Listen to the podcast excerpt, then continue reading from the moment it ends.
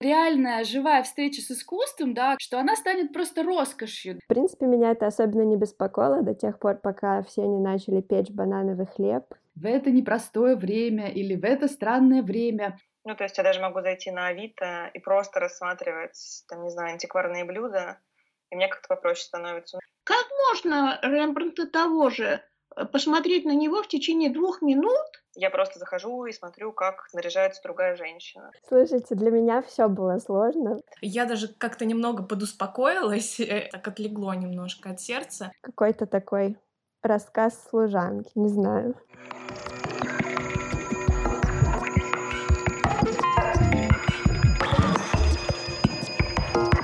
Привет, друзья! Это молодежный центр Эрмитажа. Вы слушаете подкаст «Руками не трогать», где мы говорим об искусстве, музеях и выставках. С вами Саша Шевелева и Наташа Шапкина. Если вы слушаете нас уже какое-то время, то вы наверняка обратили внимание, что после нашего последнего выпуска у нас случился довольно заметный перерыв. Это связано с тем, что автор и ведущая нашего подкаста «Руками не трогать» Маша Затопляева закончила свою стажировку в Эрмитаже и уехала продолжать учебу. Сейчас Маша живет в Амстердаме, и мы с ней сегодня обязательно выйдем на связь, но чуть-чуть попозже. А пока мы расскажем вам о наших планах. Мы и дальше будем общаться с разными интересными людьми, рассказывать, может быть, чуть больше, чем это принято обычно, о внутренней жизни музея. А, мы будем беседовать с нашими коллегами, расспрашивать об их работе, ну и, конечно, у нас будут приглашенные гости. В центре внимания по-прежнему будет музей и его жизнь, но нам бы не хотелось отрываться от общего контекста, поэтому время от времени мы будем приглашать разных философов, художников, кураторов, коллекционеров, ну и каких-то еще интересных людей. Этот выпуск мы решили сделать чуть более личным, чем обычно, в силу того, что мы все находимся в новой непривычной обстановке, в которой название нашего подкаста, придуманное с отсылкой на традиционный музей, стало э, очень-очень актуальным. Даже как-то страшно, что так получилось. Э, и мы, сотрудники молодежного центра, как и многие другие сотрудники музея, находимся уже почти два месяца на карантине. И, собственно, в связи с этим мы решили записать несколько карантинных выпусков посвященных э, жизни молодежного центра вот в этих условиях самоизоляции. Мы поговорим э, с нашими коллегами о том, как они справляются с этой ситуацией, э, что лично для каждого из них было трудным, что наоборот показалось неожиданно легким. И, конечно, мы будем задавать вопросы о том, что каждому из нас позволяет сейчас справляться с плохим настроением, с усталостью, с ленью и так далее. И нам хочется осознать, как вообще в этой ситуации тотальной неопределенности, как же подбодрить себя, своих друзей, близких, родных, Временно мы не будем усердствовать с образовательным контентом, потому что, ну, как вы наверняка знаете, его в последнее время и так вышло невероятно много, и совсем не хочется с ним соревноваться, особенно в таком формате. Целью наших вот нескольких карантинных выпусков скорее будет такая взаимная поддержка, живой человеческий интерес и контакт. Ну, а всерьез про искусство мы успеем поговорить потом, когда наша жизнь станет немножко полегче. Ну и, конечно, заранее приносим свои извинения за возможные неполадки и вообще за качество звука. Мы сейчас сидим каждая у себя по домам, и, безусловно, это отражается на то, как звучит наш подкаст. Сегодня мы будем созваниваться с нашими коллегами, задавать им вопросы. И начнем мы с Маши, по которой мы очень соскучились. Я вот о ней вначале уже упомянула. И мы попросим ее рассказать для наших слушателей, чем же она сейчас занимается и как будет в дальнейшем участвовать в жизни нашего подкаста. Маша, привет! Привет! Привет-привет! Маша, расскажи, пожалуйста, для наших слушателей, где ты сейчас находишься и как складывается твоя жизнь после того, как закончилась твоя стажировка в Эрмитаже. Да, я сейчас нахожусь у себя дома в Гронингене. Я тут учусь на магистратуре, хотя э, офлайн занятий у нас, конечно, больше нет, и в этом учебном году уже не будет. А как складывается моя жизнь? Ну, наверное, как у всех сейчас довольно непонятно. Но если сделать максимально краткий такой рекэп того, что со мной произошло с после эрмитажной жизни, а, я переехала в Голландию, снова стала студентом, купила очень старый велосипед, который сильно трещит, когда я еду по брусчатке. А, я выучила много новых имен художников. Это, наверное, связано с тем, что я поступила на искусствоведение кураторское дело. А так, что еще? Ну, Ну вот сейчас я научилась готовить без духовки, например, потому что у меня ее нет в моей э, студенческой квартире. А, в принципе, меня это особенно не беспокоило до тех пор, пока все не начали печь банановый хлеб. А теперь я немного переживаю.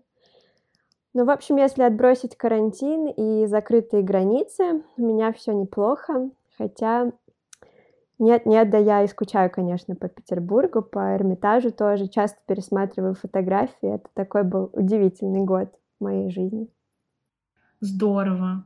О, очень интересно все это слышать. И я не могу не спросить тебя про Европу. Ты все видишь своими глазами, так как ты там находишься. Я знаю, что вы постепенно выходите из карантина. Расскажи, э, каково это вообще э, включаться в нормальную жизнь, если это уже произошло или постепенно происходит? Да, действительно, Голландия уже ввела послабление локдауна своего и выходит потихонечку из карантина. Ну, так вот даже не знаю, что сказать. Честно говоря, карантин тут был изначально специфический, не такой строгий, как во многих других странах, не такой строгий, как в России, из того, что я понимаю из новостей и разговоров с семьей, с друзьями. Тут, например, всегда можно было ходить гулять на улицу, не было никаких справок или QR-кодов, а, только дистанцию нужно было соблюдать а, с другими людьми на улице. А, ну, вообще, наверное, это связано с тем, что голландцы вообще совсем иначе, как-то проще, наверное, я бы сказала, относятся к вопросам своего здоровья. И где-то вот с месяц, наверное, назад уже стало заметно, что терпение у голландцев закончилось, и они как-то так начали возвращаться к нормальной жизни. Я сейчас, когда говорю нормально, я показываю воздушные скобочки, кавычки, потому что не знаю, что, что сейчас вообще будет нормальным для нас. Вот, но сейчас, э, на сегодняшний день, вот как мы с вами пишем э, эту запись, уже очень много людей на улице, открылись парикмахерские и другие сервисы, кафе работают на вынос.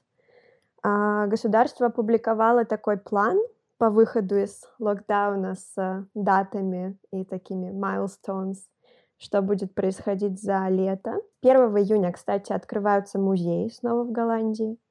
А к первому сентября а, подоспеют спортзалы и сауны, кажется, там еще указано. Вот. А про возвращение в офисы пока что речи не идет, насколько я понимаю. Так и дальше все лето люди будут продолжать работать из дома, те, кто имеет такую возможность. Ну вот вообще я выхожу на улицу, и реальность это на первый взгляд похожа на старую нашу реальность, но если присмотреться, то, конечно, понятно, что это не так. В парках, например, в солнечные дни, в летние дни, а сейчас уже очень тепло здесь, ездят такие, знаете, маленькие машинки, на которых написано «Оставайтесь дома» или какая-то другая такая социальная реклама. И на фоне того, как там на самом деле много людей, это все так довольно дистопично, я бы сказала, выглядят, как эпизод из э, Черного зеркала. Ну, в общем, я бы сказала, что мир начинает выглядеть как прежде, но в нем везде бутылочки с санитайзерами, люди держатся подальше друг от друга. Нельзя больше покупать на рынке еду э, в свою тару, чем я раньше любила заниматься. Ну и машинки вот эти, да, какой-то такой рассказ служанки, не знаю, очень странное ощущение. Слушай, спасибо тебе огромное. На самом деле это очень интересно и неожиданно, что ты сказала, что голландцы проще других относятся к своему здоровью. Я не знаю, у меня ощущение, что россияне в этом плане э, должны какое-то тоже лидирующее место занимать в этом рейтинге, потому что, несмотря на то, что, да, формально у нас карантин достаточно строгий, но я по своим ощущениям не сказала бы, что люди уж очень как-то сильно э, думают о социальной дистанции, например, там, в магазинах или еще в каких-то местах, которые которые остались доступны. Но я еще чуть-чуть э, хочу у тебя спросить по поводу карантина, да, уже, может быть, ты как-то этот опыт можешь все равно проанализировать. И вот я знаю, что у многих в самом начале были надежды на то, чтобы успеть какие сделать какие-то вещи, которые, ну, человек, например, долго откладывал. Я не знаю, как минимум прочитать какие-то важные толстые книжки. Вот. Но как-то так складывается, чем дальше, тем больше создается ощущение, что времени, наоборот, становится не больше, а скорее меньше. Вот скажи, пожалуйста, для тебя ты уже сейчас можешь как-то оценить, что было э, самым сложным вообще во всем этом опыте, да, опыте самоизоляции, какое-то переструктурирование своей собственной жизни, своего графика, вот. Ну и были ли какие-то плюсы от этой новой жизни, удалось ли действительно что-то сделать, что вот ты себе наметила? Слушайте, для меня все было сложно. Я вообще не помню, чтобы я так плохо справлялась с делами когда-нибудь еще. У меня это точно был, да и продолжает оставаться самым пло- плохо продуктивным периодом в моей жизни. Я прошла, мне кажется, через все вот стадии, вот это вот все, знаете, отрицание, торг, принятие. Вот у меня сейчас уже точно принятие, я просто плыву на таком облачке куда-то вперед в эту неопределенность. У меня только в самом начале, когда я только а, начался у нас карантин, это было, получается, начало или середина марта, и у меня два дня, помню, получилось прожить по какому-то такому околопродуктивному расписанию, где я себе сделала почасовой такой Google календарь, чем я занимаюсь.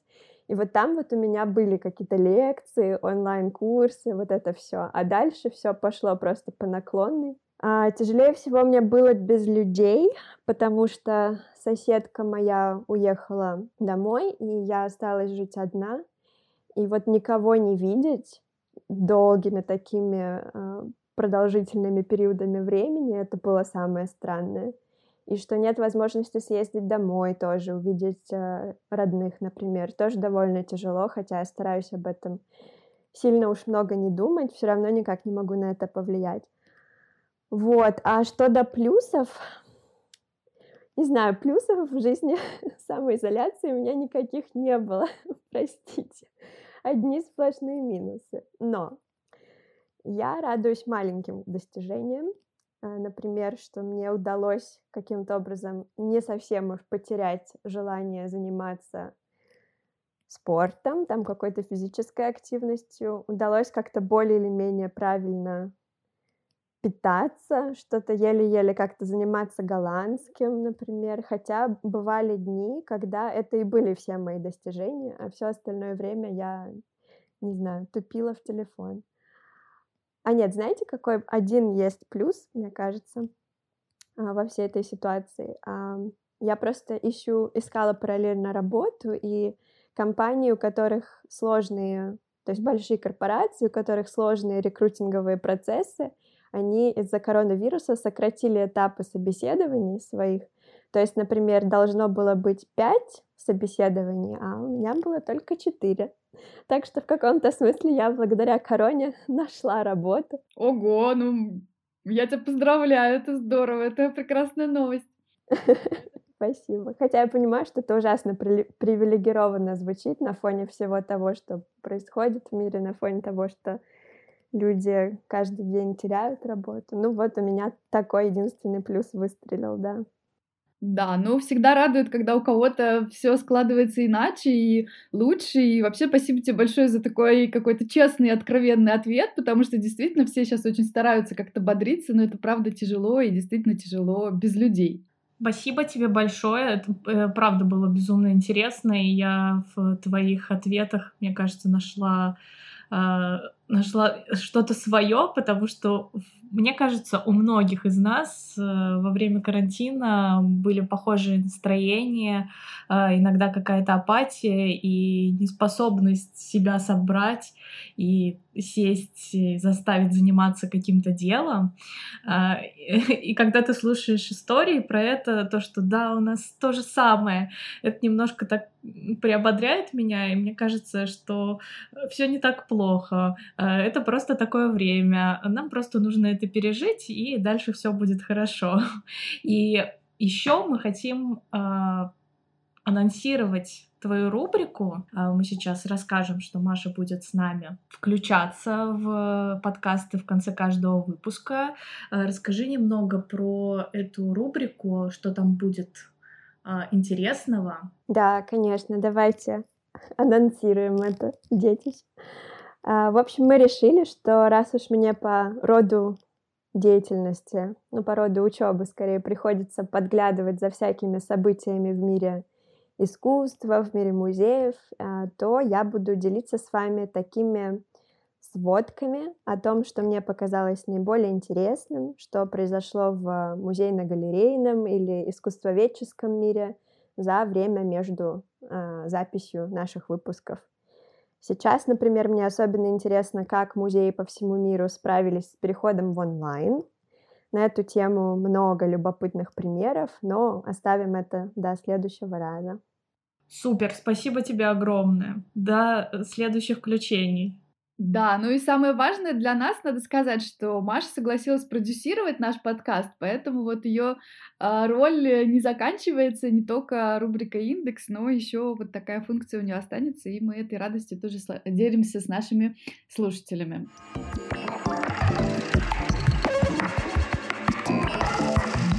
Ты знаешь, Саш, я вот как-то последнее время обратила внимание на то, что все чаще натыкаюсь на разные посты в соцсетях и самые разные тексты, которые начинаются со слов «в это непростое время» или «в это странное время». Ну, причем тут надо быть честными, да, мы и сами иногда пишем такого рода посты. Я у тебя хотела спросить, скажи, пожалуйста, а ты бы это время как описала? Вот для тебя лично оно какое? Ну, я стараюсь находить для себя больше плюсов в этом режиме и не обращать внимания на минусы, э, которые, естественно, есть, и мы их все видим. Мне, в принципе, всегда нравилось проводить время дома, и особо никогда не было скучно э, во время таких домашних посиделок с собой. А сейчас я пытаюсь находить какие-то новые хобби, увлечения, на которые появилось чуть больше времени, но мне кажется, что все-таки немного не хватает какого-то живого общения не только с людьми, но и с искусством. Несмотря на то, что его сейчас так много, его очень много онлайн, э, это все равно не сравнимо с посещением театра, выставки, музея и так далее. Поэтому это время для меня такое вот неоднозначное, оно вроде классное с одной стороны, с другой стороны немного тревожное. Слушай, ну да, действительно, спасибо тебе за такой интересный какой-то многоплановый отклик, и действительно время неоднозначное, и я очень рада, что ты с какой-то позитивной стороны э, стараешься на это все смотреть и справляться, но давай, я не знаю, отправим какие-то лучики тепла и поддержки, если вдруг кто-то, кто из нас слушает, не дай бог, болеет или как-то не очень радостно и радужно себя чувствует, берегите себя, и, в общем, надеемся, что скоро мы все встретимся и с искусством вживую, и друг с другом. Ну что, давай позвоним Софии Владимировне, нашему руководителю, руководителю молодежного центра, которая много лет уже работает в музее, и попробуем спросить у нее о впечатлениях от этой ситуации. София Владимировна, добрый день. Скажите, пожалуйста, как вы себя чувствуете на карантине? Ну, в общем, можно сказать, что я вполне в работоспособном состоянии нахожусь. Не могу сказать, что мне это очень нравится все, но тем не менее я уже приспособилась. Как и все, по-моему, коллеги тоже наши. Да, я заметила, что у нас чуть ли не больше работы, чем в обычное время. Есть такое ощущение иногда. А, и мы бы хотели задать вопрос, были ли вообще на вашей памяти эпизоды, когда музей так долго оставался без посетителей, а, невозможно было попасть в залы, посмотреть картины. Вообще когда-нибудь когда такое было? Ну, на моей памяти не было такого. Я не могу припомнить ничего подобного. Ну, я знаю из истории, что такое было, когда картины увозились, и вообще все экспонаты увозились. Это было во вторую, перед блокадой, да, когда вывезли из Эрмитажа практически все в Екатеринбург и э, возвратили только уже в 1944 году, и были пустые залы совершенно, только рамы висели где-то, где-то и этого не было. а на моей памяти, конечно, ничего подобного не было. Это совершенно уникальный опыт для нас, для всех. Он как отрицательный, конечно. Я считаю, что это просто очень тяжело психологически э, переживать то, что мы сейчас переживаем с вами все. Но и в то же время он во, во многом положительный, потому что люди как-то проявили себя в полной мере.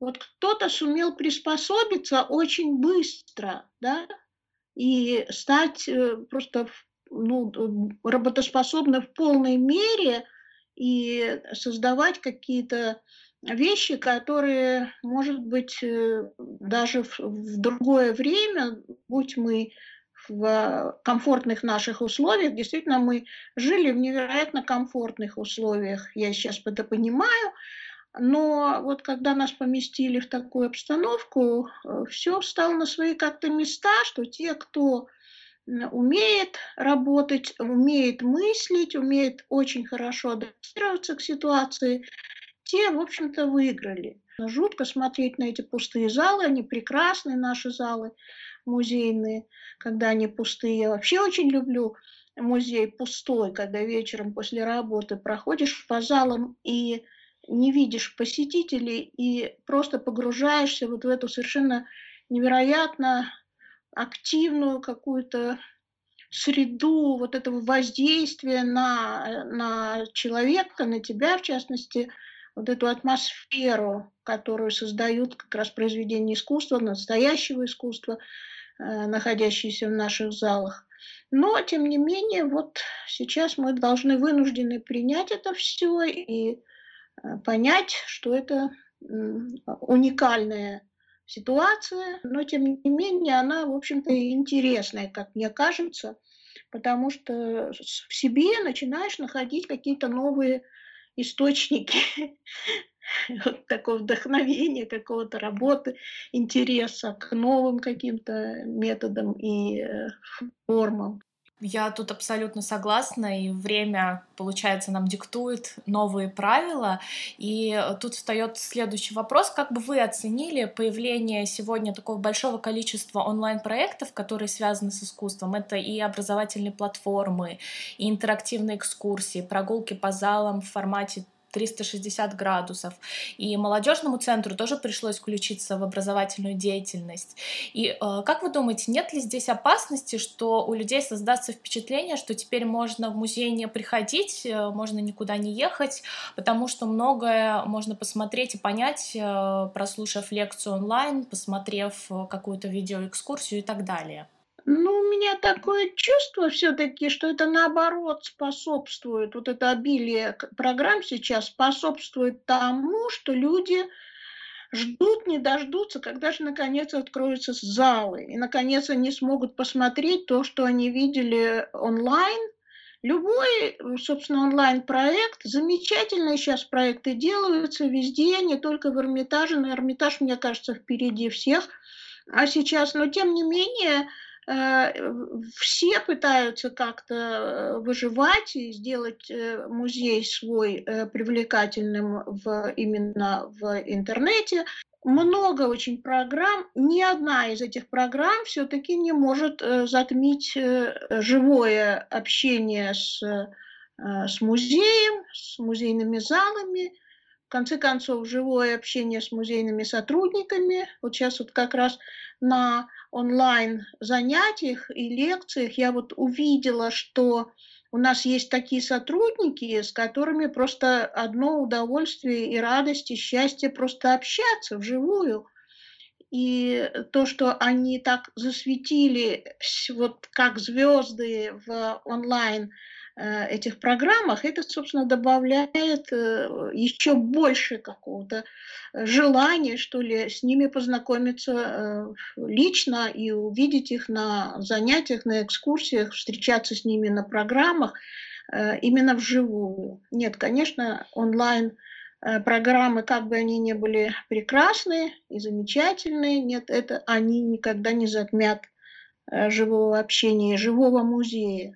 Музей сейчас занимает действительно очень важное место в жизни общества, в жизни города любого. Ну, уже отчасти ответили на мой следующий вопрос, а, но я все-таки хочу, наверное, немножечко здесь э, заострить один момент. Михаил Борисович Петровский недавно в интервью своем сказал, что Эрмитаж будет еще какое-то время ограничивать количество посетителей, да, то есть мы сейчас, в принципе, по-прежнему находимся в такой довольно неопределенной ситуации, и вот, ну, он прямым текстом сказал, да, что о возвращении к некой вот предыдущей жизни нашей привычной, когда а, в музее может быть огромное количество людей одновременно, да, от, от таком уровне посещаемости, да, сейчас вообще не идет речи.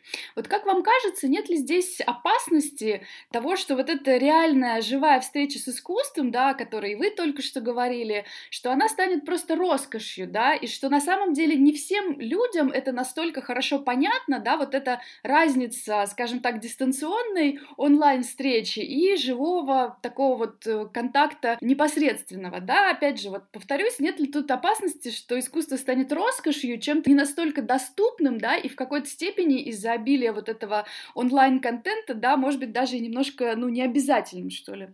Здесь надо разделить как-то все то, что происходит сейчас в музее. Есть у нас э, такая, тут такие туристические потоки, да, туристические потоки, от которых стонет, стонут все абсолютно, потому что они Э, многочисленные, это огромные толпы. Мы все с вами знаем, проходя, э, нам-то как-то везет, мы в главном штабе находимся, у нас нет таких толп, как э, в Зимнем дворце и в зданиях Эрмитажа, в картинных галереях. Это толпы, которые проходят такими гигантскими совершенно потоками, реками, прямо вот. Они сметают все на своем пути буквально – не знаю, что у них остается от этого э, их э, прогона по музею. Они, в общем, недолго остаются в музее.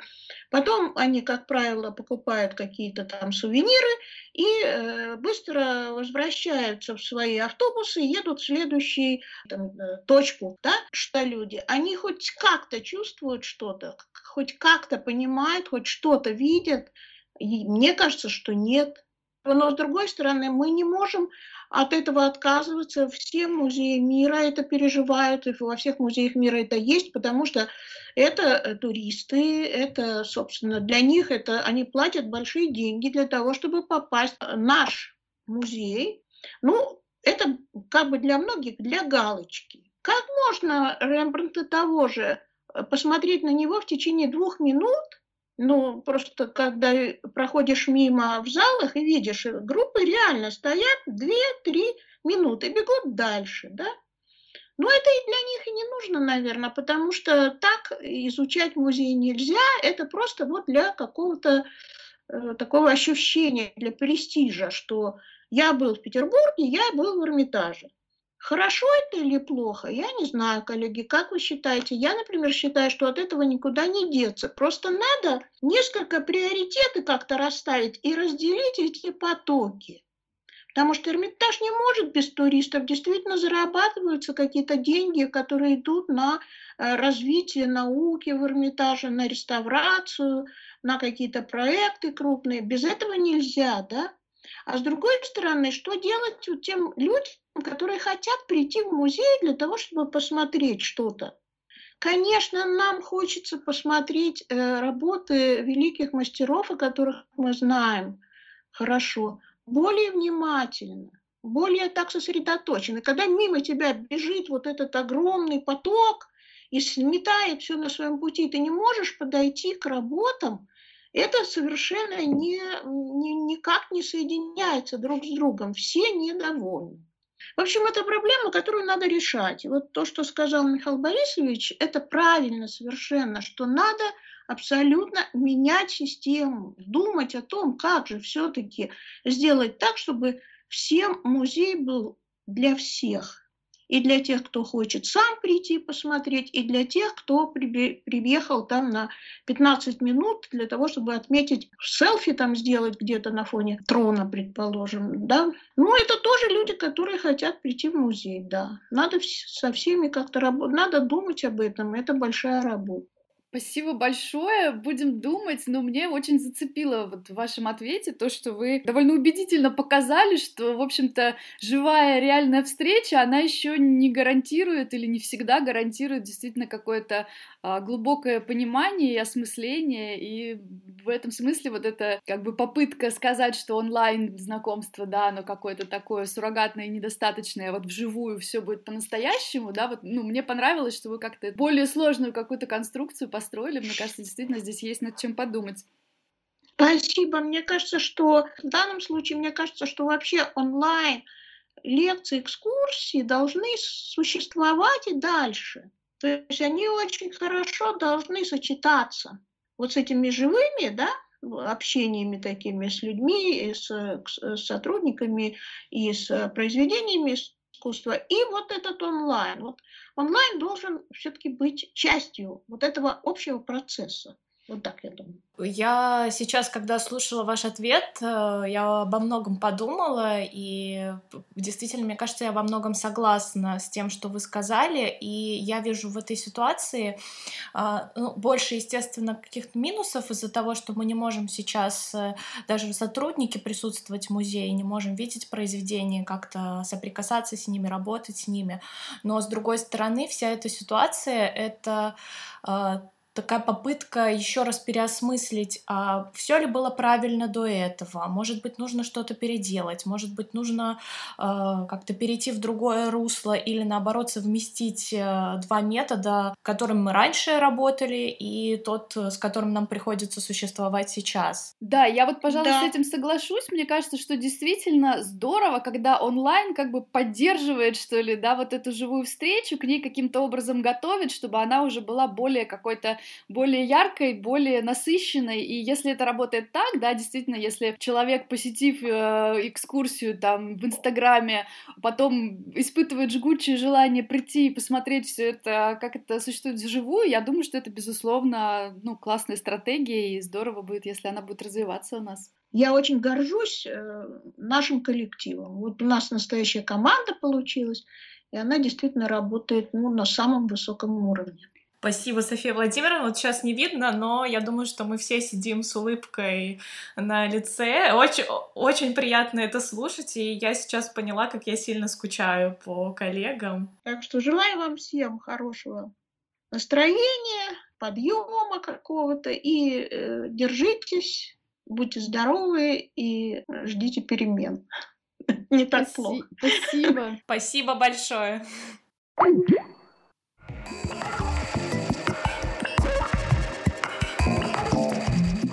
Слушай, скажи, пожалуйста, Саша, вот ты, когда дома находишься целыми днями, ты наряжаешься вообще, как-то прихорашиваешься? Вот я, например, очень люблю по дому ходить в своих любимых спортивных штанах, но ты знаешь, где-то недели через три я поняла, что все, больше я так не могу, и начала как-то, ну, по-особенному стараться нарядиться, как-то, не знаю, даже платья какие-то свои достала, поняла, что соскучилась по красоте. А ты вообще вот к домашнему стилю как относишься? Он вообще должен быть? Но мне с детства родители всегда говорили, что дома нужно обязательно одеваться красиво, выходить к завтраку, к ужину. Надо сказать, я не всегда отвечала этому требованию, но сейчас, мне кажется, это особенно важно. Чтобы настроиться на рабочий лад, нужно отбросить халат Обломова, одеться во что-нибудь красивое. К тому же это очень приятно и здорово, потому что любовь к себе — это круто даже в таких мелочах, как наряды и одежда.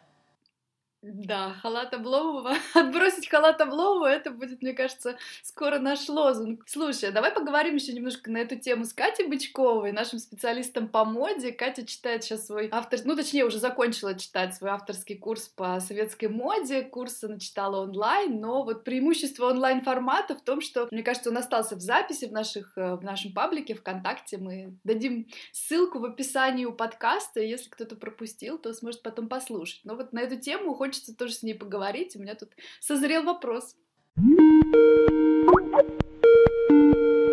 Привет, привет. Кать, привет. Как настроение? А, настроение по-разному, постоянно скачет, но как-то пытаюсь его выровнять. Mm-hmm.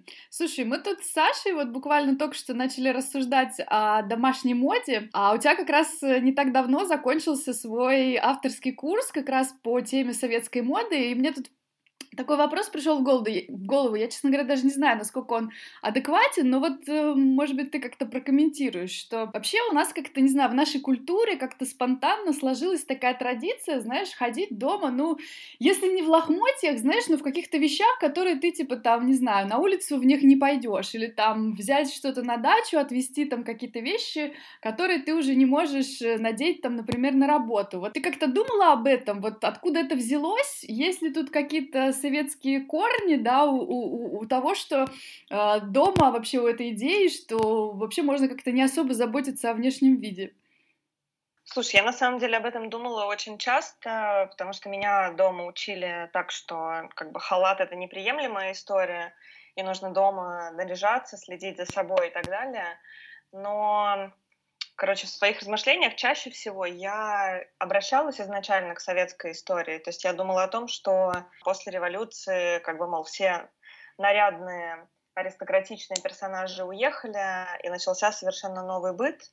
Но на деле, когда я как бы снова вернулась несколько дней назад к этим мыслям, а, я подумала о том, что ну, скорее всего, это вообще такая общечеловеческая история. Ну, как бы дома ты убираешь, дома ты готовишь, дома ты делаешь какие-то бытовые штуки, а на улицу ты выходишь эм, ну, заниматься какой-то другой деятельностью, которая не будет связана, скорее всего, с э, какой-то возможностью испачкаться и так далее. А, с одной стороны. С другой стороны, наверное, с советской историей это связано просто по причине того, что каждое десятилетие как бы готовило нам вот эти моменты связанные с экономией, с дефицитом, а, коммунальный быт, как бы, мне кажется, сто процентов мог на это повлиять. А, момент зависти от соседей, которых ты встречал на коммунальной кухне и так далее. Но в первую очередь, мне кажется, дефицит в советское время как бы на вот эту а, историю с манерой выглядеть мог повлиять. Но как бы от этих глобальных размышлений я пришла к каким-то таким более узким историям о том, что, в принципе, в каждой семье это зависит от каких-то традиций.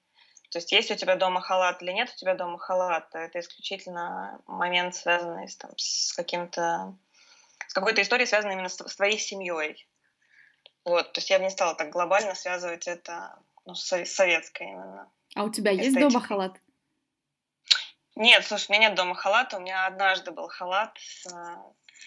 ну, как-то он быстро ушел из моего быта. Хотя он был хорош, не буду кривить душой.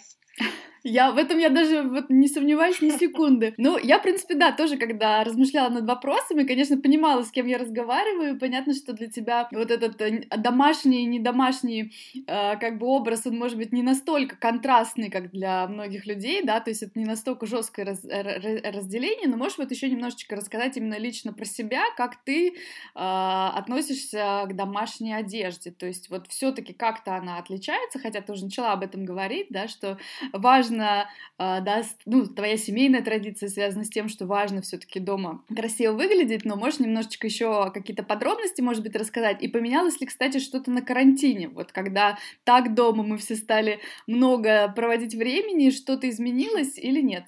А, слушай, конечно, моя домашняя одежда отличается от того, в чем я появляюсь на улице обычно, просто по причине того, что выбираю что-нибудь более комфортное, может быть, что-то более носибельное.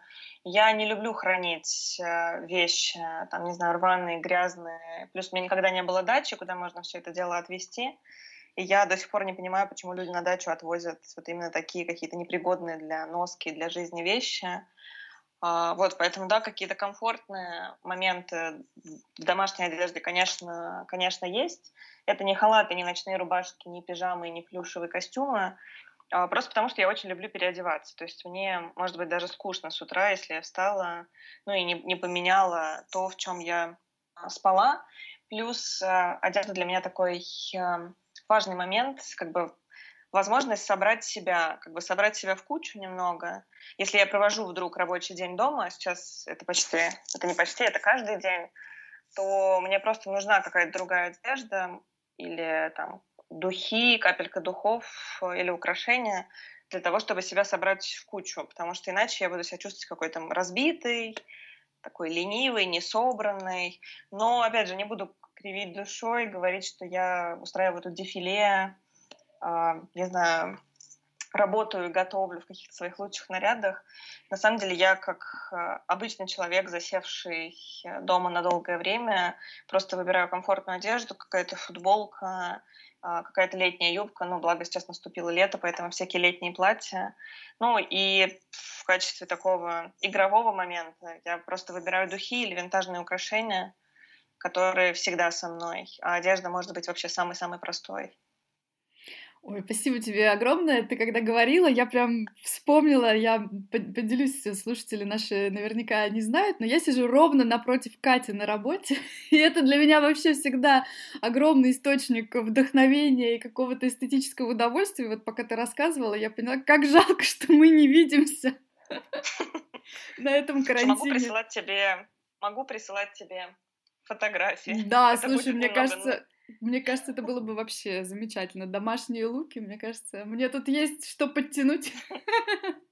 Кстати, хотела сказать, что еще э, онлайн-лекции в Zoom, они тоже как-то заставляют тебя принарядиться, накраситься, собраться, да, и э, но я когда вела лекцию, заметила, что, ну, я как-то приоделась, э, собралась, но в итоге это совсем никто не видел, и, наверное, все смотрели на презентацию, а меня было видно, видно только в каком-то маленьком окошке, то есть все это было, наверное, тщетно немного. Катя, кстати, хотела задать тебе еще вопрос э, про э, как раз-таки онлайн-лекции. В последние два месяца у тебя было их очень много.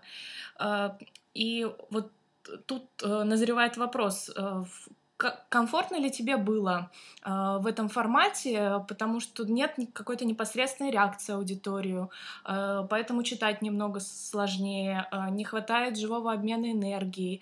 Как э, с этим справлялась конкретно ты? Может быть, пополняла какие-то энергетические э, запасы?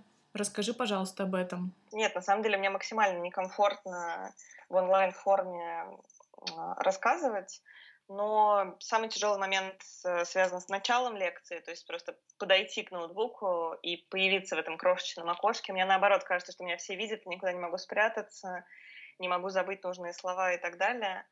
Но когда я понимаю, что люди как-то реагируют, что-то пишут, э, ну и что рассказ, в принципе, клеится, и история как-то развивается, мне становится полегче. Хотя, э, на самом деле, онлайн все эти форматы пока что у меня вызывают какой-то жуткий стресс, а, в плане пополнения ресурса сейчас не очень, потому что а, мой главный источник вдохновения — это путешествие. Путешествие, как я понимаю, на длительное время пока что отложено. А, опять же, я думаю, вы ждете, что я скажу, что я открываю книгу за книгой, связанной с историей костюма, смотрю какое-то там классное кино французское 60-х годов, но из-за того, что такое какое-то нервное состояние снаружи и внутри, я какие-то максимально простые для себя источники вдохновения выбираю, просто то, что на поверхности. Я визуал, и так как я не могу сейчас читать совершенно, не могу сосредоточиться, я постоянно смотрю Pinterest, я постоянно ищу винтажные какие-то вещи, ну, то есть я даже могу зайти на Авито и просто рассматривать, там, не знаю, антикварные блюда, и мне как-то попроще становится. У меня есть несколько аккаунтов в Инстаграме, которые я люблю, я просто захожу и смотрю, как наряжается другая женщина. Ну, то есть это немножко странно, немножко крипи даже, но такой вариант. И последнее время я стала смотреть «Секс в большом городе». Тоже максимально интеллектуальная история, но то, как наряжается Кэрри Брэдшоу, как она себя чувствует э, в Нью-Йорке, меня дико вдохновляет. После чего даже в каком-нибудь боа безумно можно по дому походить. И это заряжает. Ну, то есть такие очень простые вещи, а, не интеллектуальные, повторюсь, потому что как-то интеллектуальные сейчас тяжело дается. Вот, но они на самом деле дают хоть какие-то силы.